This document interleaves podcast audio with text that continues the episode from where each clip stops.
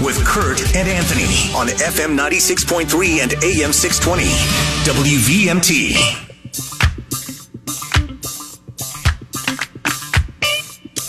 Welcome back to the morning drive, everybody. Kurt and Anthony here, and joining us in studio now is Chittenden County State Senator Kesha Ram. Good morning, Kesha. Good morning.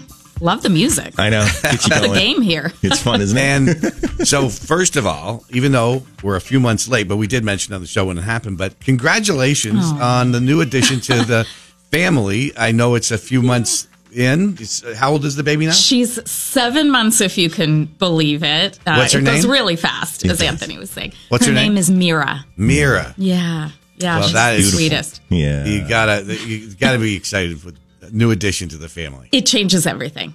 You know, we love our dogs, but it just does change everything when you have a little human depending on you and growing so fast. It- it's funny how it just changes your everything you look at is through a different lens. Exactly. Mm-hmm. Exactly. And before we get into the housing issue that we're going to talk about, uh, how was your Thanksgiving?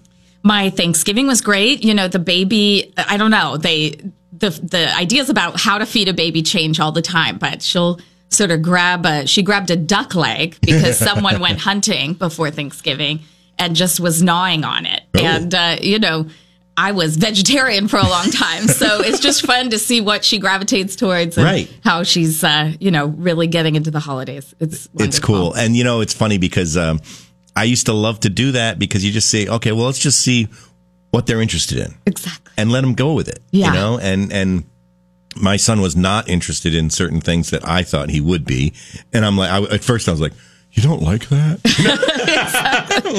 it's like it's okay. Now, Kesha, before we run out of enough time to talk about the Yes. big issue, um, we know that housing is a huge issue in Vermont, and it was a huge issue in the legislature last year, and I assume probably will continue to be. Um, so you were one of the big driving uh, senators in regard to the housing bill. Tell us about, and I know you have, uh, you, you're doing a presentation from the Council of State Governments. Are you about to do that, or have you done it? I'm about to do it in Raleigh, North Carolina next week. and it's and it's and you've got a report out PowerPoint presentation that taking a look at housing opportunities made for everyone. But uh, before we talk about that, um, give us a little refresher on what was in the bill that passed last year. What and because you know there was some controversy to it. Obviously, the the Always. city town of league, you know, Yeah. cities and towns did not support it. Um, they thought that they were giving up too much local control, not getting enough back. But give us a refresher, of course, on what was in the bill and what didn't make it to the finish line. Yeah. Well, I mean, first of all, I, I do want to say I, I listened to part of your conversation before I got here. I know people are going into the holidays, you know, feeling a little bit isolated and, and concerned about shopping downtown, about their neighborhoods. Um, I spent most of my political career at 31 North Prospect Street and the shooting this weekend, Right this past weekend took, took place at 69 North Prospect Street. So, um, you know, this is affecting all of us. And Yeah.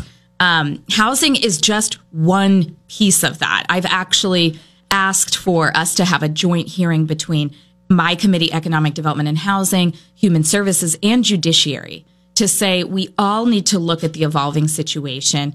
I can always admit if I was wrong about too much reform and not enough, you know, uh, measures that that law enforcement can take. But really, what it is is the situation's evolving all over the country, and we have to be ready for that. And my piece in my lane is the housing crisis. Um, you know, so you can look at it from a a humanitarian perspective, but I also think people are going to see changes to their property tax bills. I I remember you always have someone call, calling in and saying, "What are you doing about my cost of living, my property taxes?" The best thing we can do to alleviate the pressure is grow the grand list, Right. and it's something we need to be doing. Yeah. Um, so, you know, what we started with last year was about the rights of individual property owners and landowners. Um, I know, you know, local government likes to say it took their rights away, but it was really small groups of people who could stop a duplex from happening or Right. a triplex. Um, and so, you know, we allowed that by right. And on municipal water and sewer, you can build up to four and five units without, um, you know, a lot of regulatory barriers in your way we I made a commitment to local government that this year we'd tackle Act 250, you know, something that is is talked about in lore almost. Yeah. And so this is the part that the League of Cities and Towns was concerned that that part didn't happen last year. So you're going to go back and try to tackle that part this year. Right. We had this big coalition, as I hoped for, and we'd gain the environmentalists and lose local government. We'd get local government back and lose the environmentalists. Probably going to happen again this year, but we have four studies we asked for around how we build in our population centers, um, you know, how we might pot- potentially delegate Act 250 authority or just exempt local communities from Act 250 who really know what they want to do.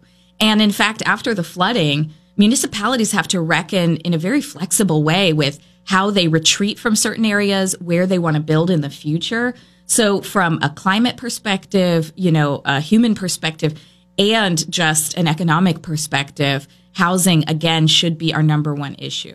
Well, and I think that that you know, as I said the last time you were here, I think you, if you're an equal opportunity offender, you're doing something right. Mm-hmm. And as you said, you know, we, you, the environmentalists would be happy, and then you know the development would come after you, and then back and forth. But I would also say that um, I think it's time. Act 250 is. I'm I'm not dissing Act 250, but I think it's dated, and a Mm-hmm. lot of what it was set out to do, its objectives.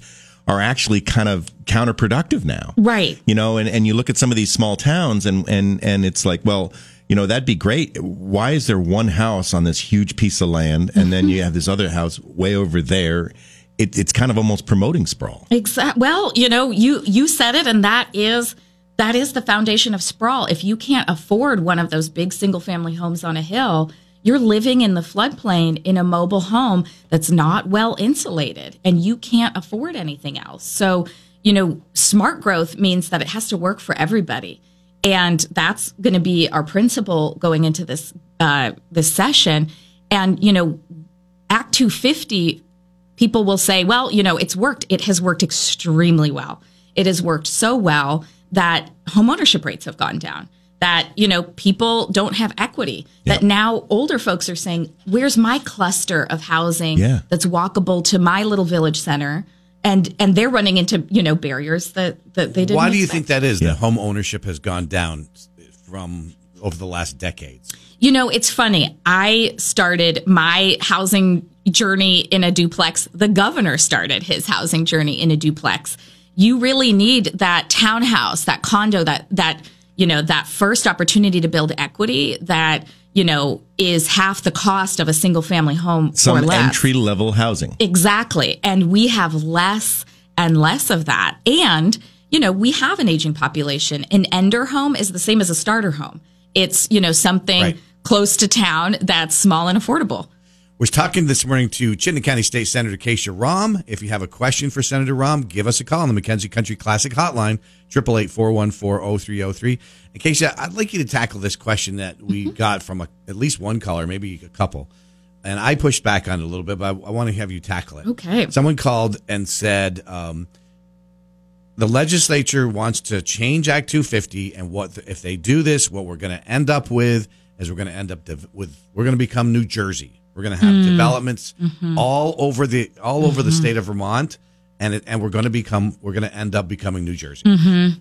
Well, you know, I always have to take a deep breath and just get over what I feel is a little bit xenophobic about that. You know, this this idea that we, you know, New Jersey, places like New Jersey and Virginia are very immigrant friendly. There's a lot of upward mobility. They have beautiful farmland. They have some things we don't like to look at. You know, they have a major corridor to New York City, obviously.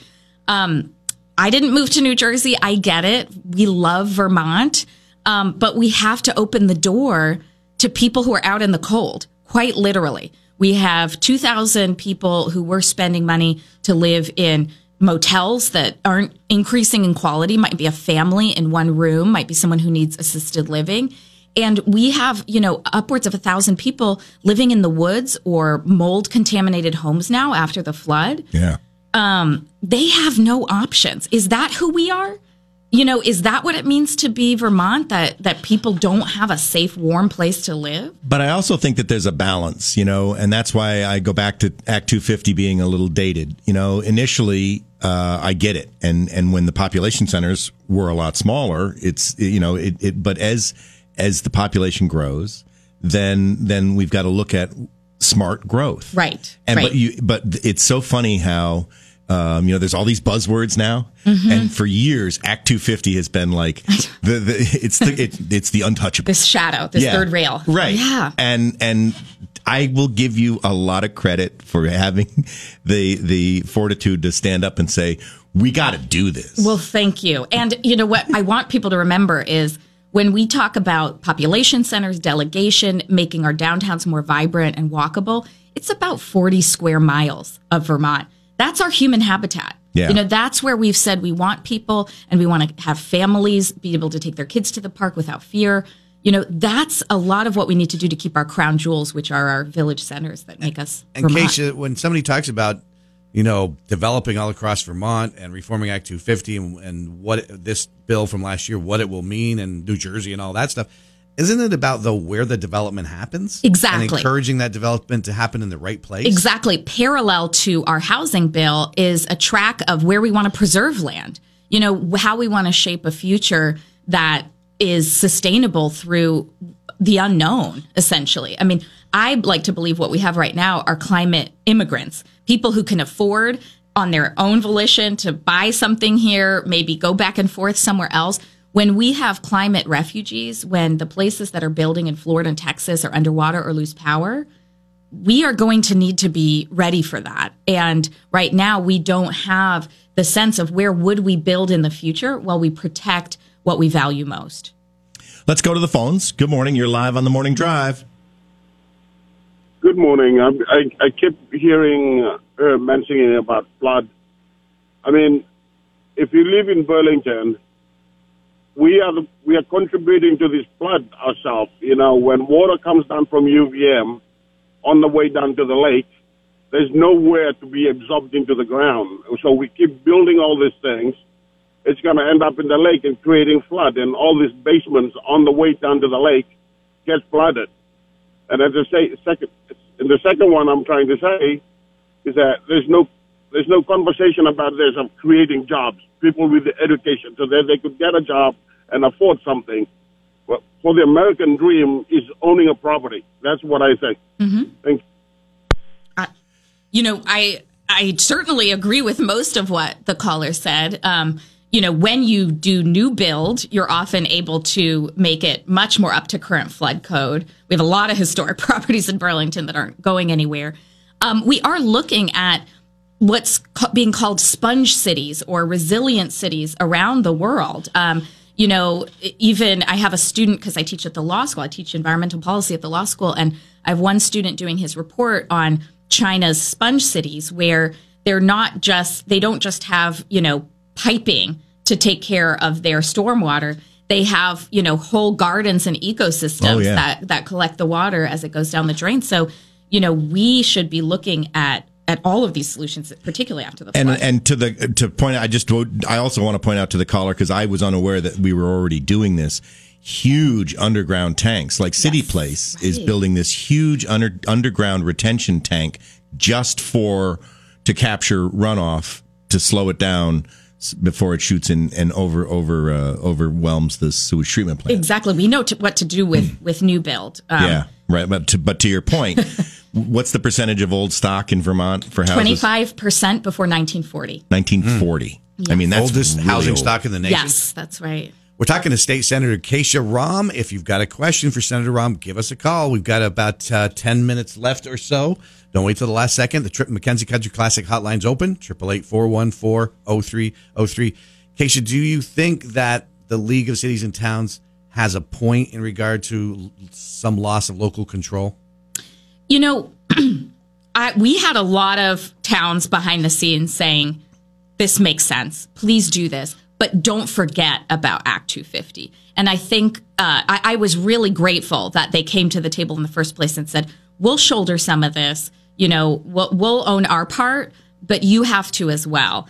And we already had these studies going about Act 250. You know, do I like to wait for a study? Not necessarily, because I think we know the answer, but it has given the opportunity for a lot of the environmental advocates to come to the table with developers, with, you know, our, our government officials.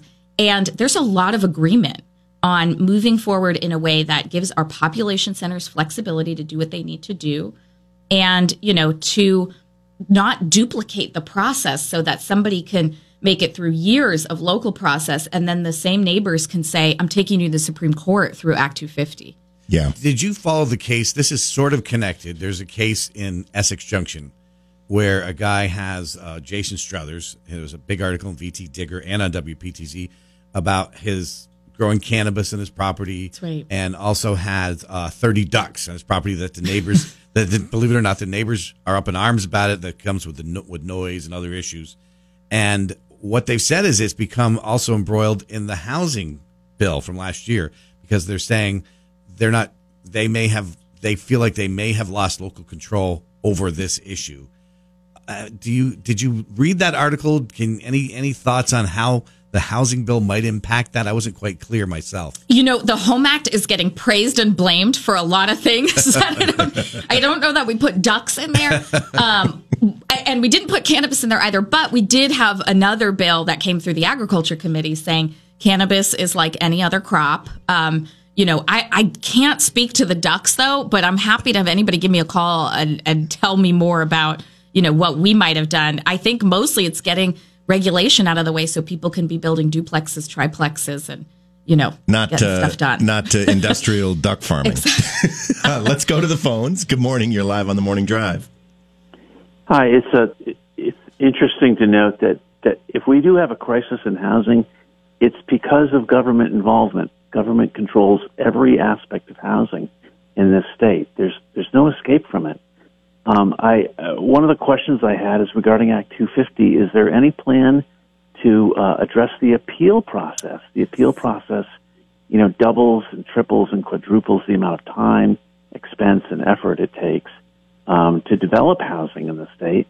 And also 249. Uh, my understanding is there are only two approved septic systems in the state. They do allow uh, some uh, a couple of others, but there are some really great innovative septic systems the state doesn't permit um, that would allow people to build on uh, on, on difficult land.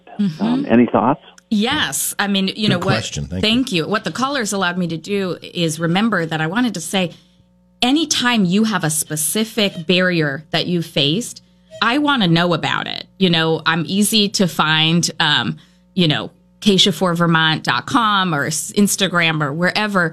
But I asked for a joint hearing with Senate Natural Resources because there's multifold issues here. Number one, yes, we want to tackle the appeals process. We're looking at ways to shorten the timeline, um, you know, mandate that things have to be decided more quickly, limit the number of appeals that one can make, and deduplicate so you're not doing municipal and state processes back to back.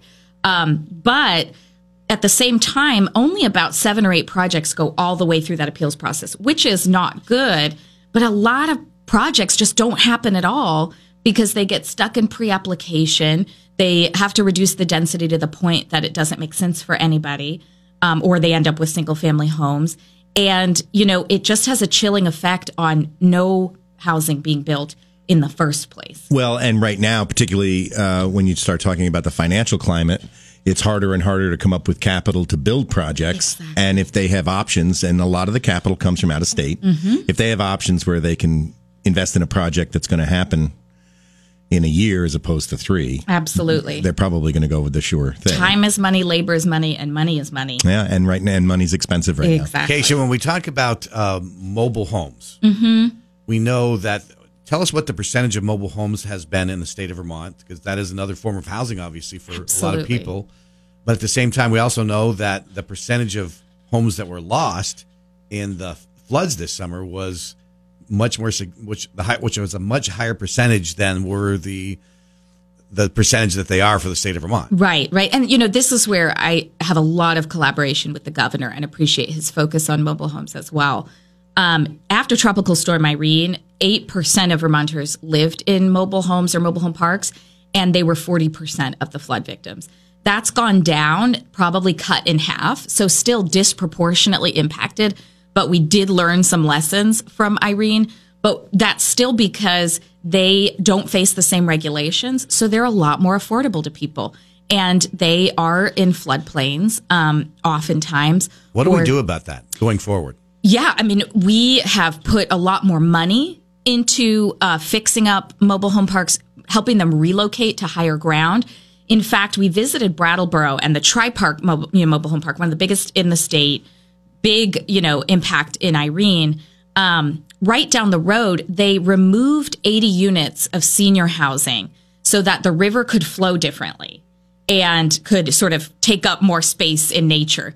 It probably saved their downtown in this flood, and the water came right up just you know below Right. the road where the mobile home park starts and stopped. But it took seven years for them to find those seniors a new spot to live. And that is unacceptable. Senior housing is going to be probably one of my biggest issues within housing because it's the bottleneck. People want quality of life where they have help and care and those are single family homes that could go to growing families Yeah, without a doubt. Let's go back to the phones. Good morning. You're live on the morning drive. Good morning, Senator. Do you think it's time for for boomers like Kurt and Anthony to downsize from their mansions and you know give us a chance with a little duplex? You know, i'm so curious what hoard- generation they're, they're you are. I wish I wish I had a mansion. Drive on Vine Street, you'll see. I would I would happily live on a yacht. Trust me. you know, I, I was saying uh, before we got on air that my parents, now that they have a seven month old grandchild, Yeah. are moving from California to be here in, Verm- in Vermont with us. And they're probably going to live with us until we find them a place to live. So, yes, I do want everyone to have the choice that they deserve of what kind of housing they need. And that's the thing is I have, I, there is a generational conversation. You know, I have senators on my committee in a different generation who are saying, well, I don't want to shove people into downtowns, into little shoeboxes. And I'm saying some people want that. Well, Not yeah. everybody, but some people want that. I have to tell you, as you age, and uh, uh, you know, like I just said, uh, our youngest child is a senior in high school, and and we're thinking about where are we going to go, how are we going to downsize. That we're in that group, and and we live in a neighborhood that is still considered accessible and affordable in Milton, Yeah. uh, and it's fun to watch. I think it's fun to watch the neighborhood cycle through. right. We're almost Right. out of time. We've got time for one more phone call for Kesha. Love it. Oh. Triple eight four one four zero three zero three. Kesha, how big is the housing crisis, and what should we expect coming into this next session, which is going to start in just over a month now? Yeah. Um, from every measure, the housing crisis is monumental. And some, oh, that one caller talked about workforce. We have 20,000 open jobs and about 1,000 housing listings.